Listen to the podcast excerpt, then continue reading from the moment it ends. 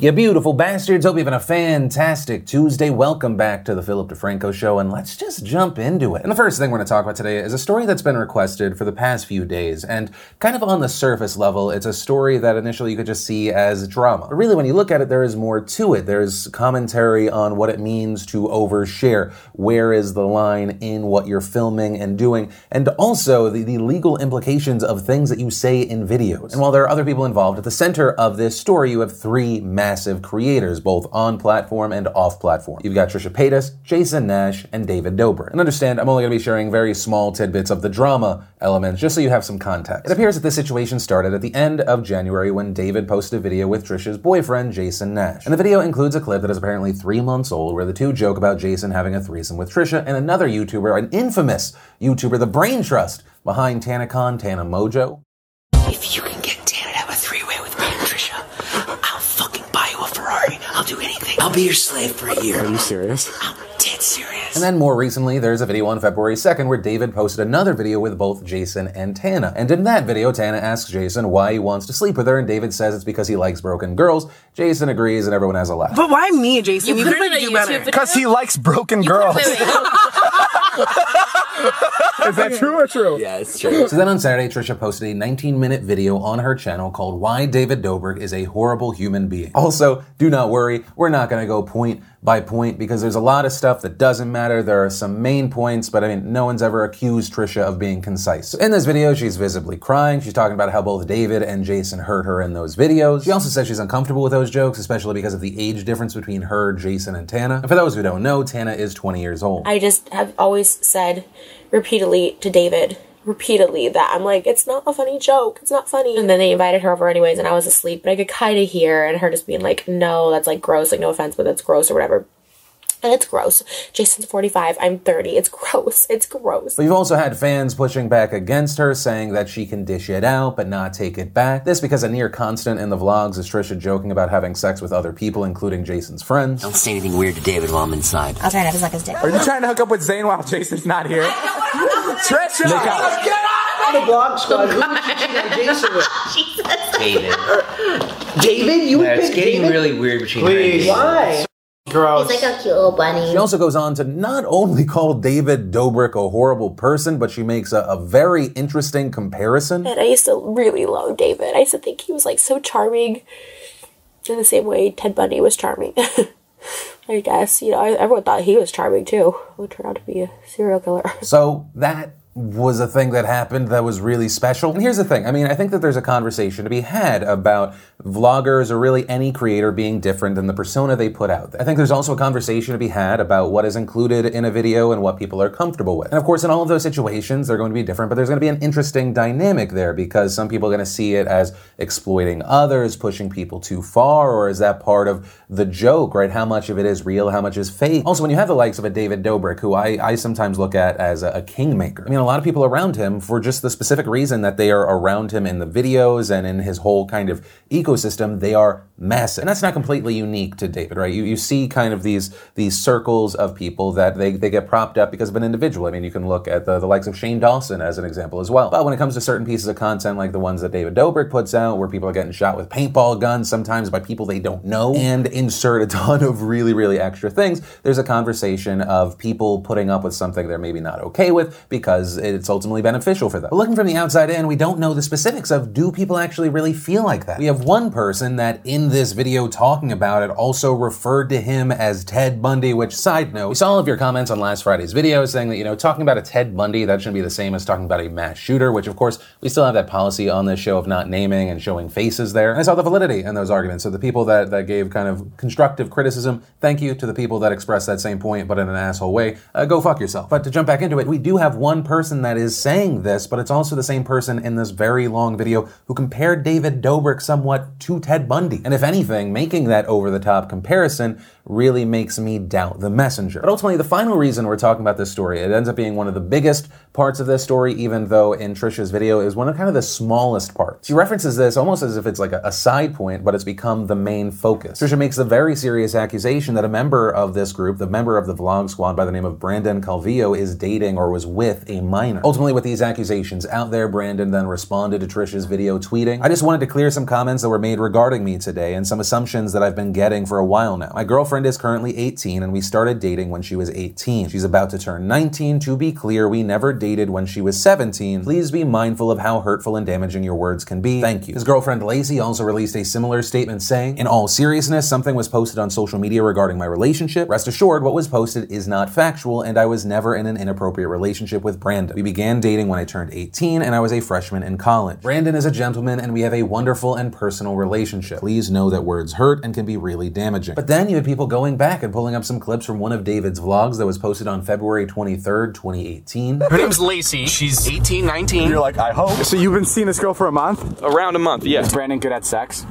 Honestly, yeah. And people also started to dig through their social media accounts and other information available online. And there it appeared that people found that Lacey's birthday was in March of 2000, which, if actually true, means she would have been 17 at the time they started dating, at least as far as what was in the video. And actually, what we ended up seeing was that Lacey and Brandon ended up deleting their posts, with Brandon even deleting photos he had with her that were getting spammed with hate messages. Also, as far as deleted content, David deleted some videos. Trisha, of course, deleted her massive video, which was fantastic news for all of those channels just re uploading the entirety of those videos. And as of right now, nobody's really commented on this whole situation, with most members posting videos as if nothing had happened. But ultimately, that's where we are this very weird, confusing situation. We don't know certain things definitively, like I don't have a birth certificate in hand, right? We only we have to go off the information that's out there. While I think most people would understand why David would delete his videos, why Trisha would delete her video, there is the question around the reason that Brandon and Lacey deleted their claims that this was not true. Also connected to the story is part of this being uh, people don't know what to believe and if, if, if this could be even a PR stunt. And I personally believe that in no way is this a PR stunt. I mean, that would be that would be one of the most idiotic moves ever. I mean, they're all at a place where they have fantastic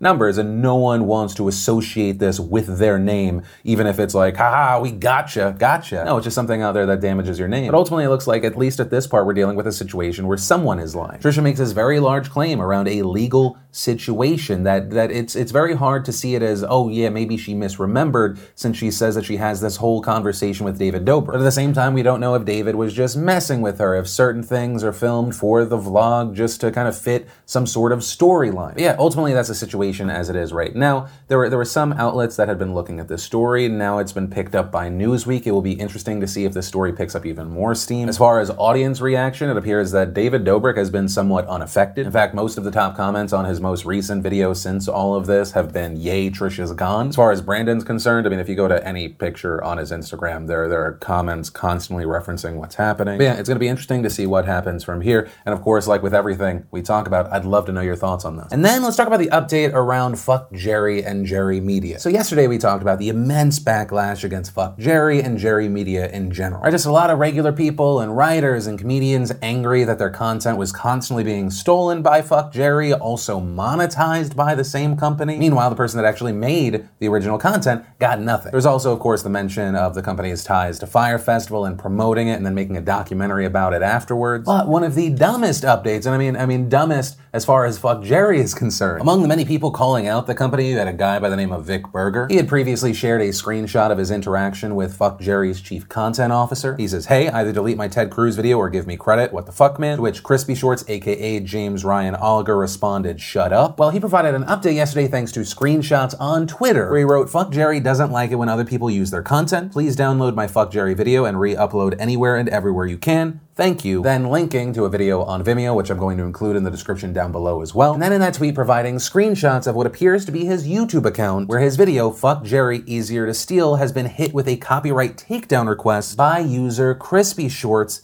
yesterday, and then providing a picture of the Fuck Jerry team. And of course, as you know, but for some reason other people don't know, when you try to stop something from getting out by using the copyright system, you all but guarantee that thing blowing up. And so what we saw was this Vimeo video just blowing up, going to the front page of Reddit, even still 17 hours after, as one of the top three videos on our videos. And so ultimately, you're dealing with a situation that if this is in fact the same person that works for this company, one, the situation is blown up in their face. Also, when I tried to go to the Fuck Jerry Twitter account to see if they confirmed or denied that they were behind this, I couldn't see because they had that account private. Same as Crispy Shorts' Instagram account. Because this is the internet, there is always a chance that something was kind of false flag. But also, if this was then, this seems like one of the biggest hypocritical moves ever. Right? You essentially have a whole business model that is taking the original work of someone else and then just throwing it up on your page. And all of a sudden, you allegedly have that company taking a swing at someone criticizing them by taking their clips and arguably transforming it into its own mocking piece, whether it be with captions or editing. So all of this has really done is it gave this story even stronger legs. Now, with that said, for all the people saying, yeah, shut down, fuck Jerry,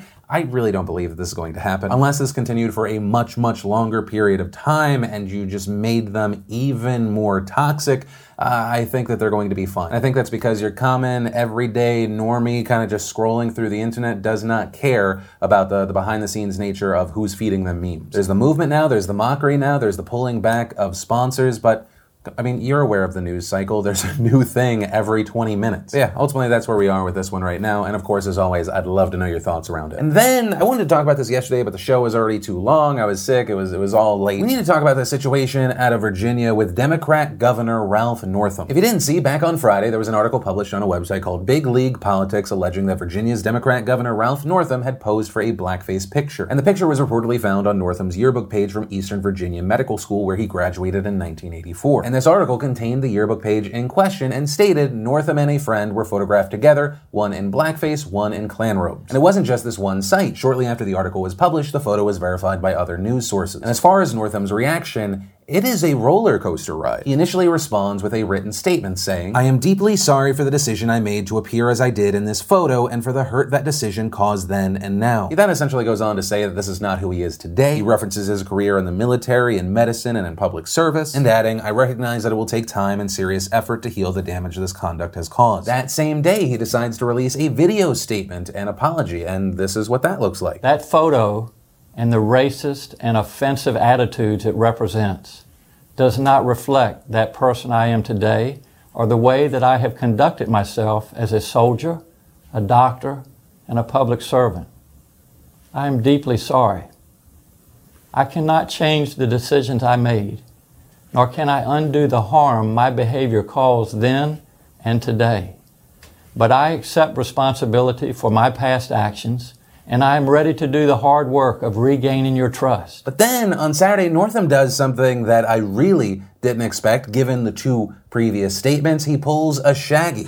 Wasn't me. Yes, really. He says he believes it wasn't him. Yesterday, I took responsibility for content that appeared on my page in the Eastern Virginia Medical School yearbook that was clearly racist and offensive. I am not and will not excuse the content of the photo. It was offensive, racist, and despicable. When my staff showed me the photo in question yesterday, I was seeing it for the first time. I did not purchase the EVMS yearbook, and I was unaware of what was on my page. When I was confronted with the images yesterday, I was appalled that they appeared on my page, but I believe then and now that I am not either of the people in that photo. And if you're watching that you're like, well, that doesn't make sense. Yeah. He's out here trying to gaslight everybody. He actually said, when I was confronted with the images yesterday, I was appalled that they appeared on my page, but I believe then and now that I'm not either of the people in that photo. But in your first statement, you literally say, I am deeply sorry for the decision I made to appear as I did in this photo and for the hurt that decision caused then and now. What you talking about, Ralph? Also, in that Saturday press conference, it appeared that he tried to get in front of another story where he darkened his face. That same year, I did participate in a dance contest in San Antonio in which I darkened my face as part of a Michael Jackson costume. It is because my memory of that episode is so vivid that I truly do not believe I am in the picture in my yearbook. And I gotta say, his first statement still undoes any excuse that he can throw out there now. In my mind, the only way he releases that first statement, and it's also not him, in that photograph is that there are so many other photographs of all the other times that he went in blackface that he was like, oh yeah, that was probably me. And he didn't look at the actual photo in question But once again, I highly doubt that. But that said, then of course, let's talk about the response. Following both the initial article and Northam's statements, there were numerous calls for him to resign and let the Lieutenant Governor Justin Fairfax take over as governor. And these calls for Northam to step down have come from both parties, with the ones getting the most attention being from Democrats. You're the likes of local Virginia politicians and political organizations like the chair of the Democratic Party of Virginia, who said in a statement, We stand with Democrats across Virginia and the country calling him to immediately resign. He no longer has our confidence or our support. Hillary Clinton tweeting, This has gone on too long. There is nothing to debate. He must resign. Former VP Joe Biden tweeting, There is no place for racism in America. Governor Northam has lost all moral authority and should resign immediately. And yet, Speaker of the House Nancy Pelosi and Senate Minority Leader Chuck Schumer, head of the Democratic National Committee Tom Perez. And the list goes on and on and includes Democratic candidates for president. But despite calls for resignation from Republicans and Democrats, Northam has refused to step down. Yesterday, we saw Northam hold separate meetings with his cabinet and staff, some of whom reportedly urged him to quit. And in those meetings with his cabinet, Northam reportedly said he wanted time to clear his name and would remain in office for now. But the thing is, that's not the only scandal in Virginia right now. We have now also seen an accusation come out about Lieutenant Governor Fairfax. On Sunday, Big League Politics released another article that stated a woman named Vanessa Tyson accused Fairfax of sexually assaulting her in 2004 at the Democratic National Convention. And according to that article, a friend of Tyson sent Big League Politics a screenshot of a private Facebook post she had made where she describes her attacker as an office holder who is about to get a quote very big promotion. Now, immediately following the article's publication, Fairfax issued a statement on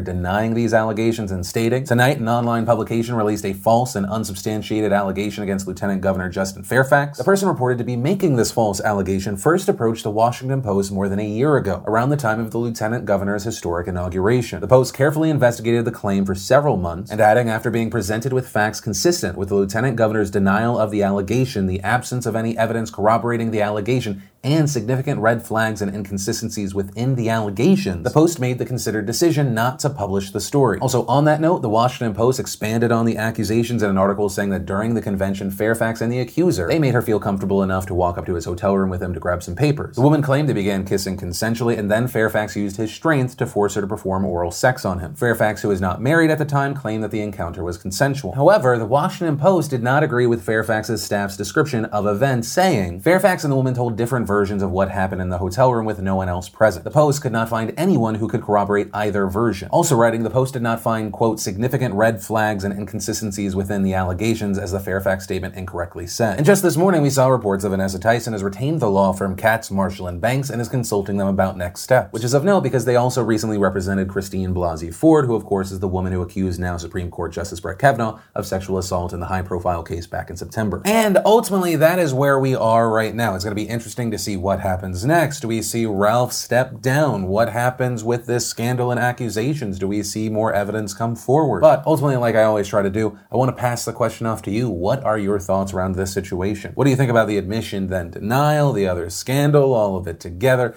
Any and all thoughts, let me know in those comments down below. And that's where I'm going to end today's show. And remember, if you like this video, you like the way we cover news, let us know. Hit that like button. Also, if you're new here, hit that subscribe button. Maybe ring that bell to turn on notifications. YouTube's even worked on a new feature where sometimes they even work, which is impressive. Also, remember, if you missed yesterday's Philip DeFranco show, this morning's extra news deep dive, you can click or tap right there to watch those. But with that said, of course, as always, my name's Philip DeFranco. You've just been filled in. I love yo faces, and I'll see you tomorrow.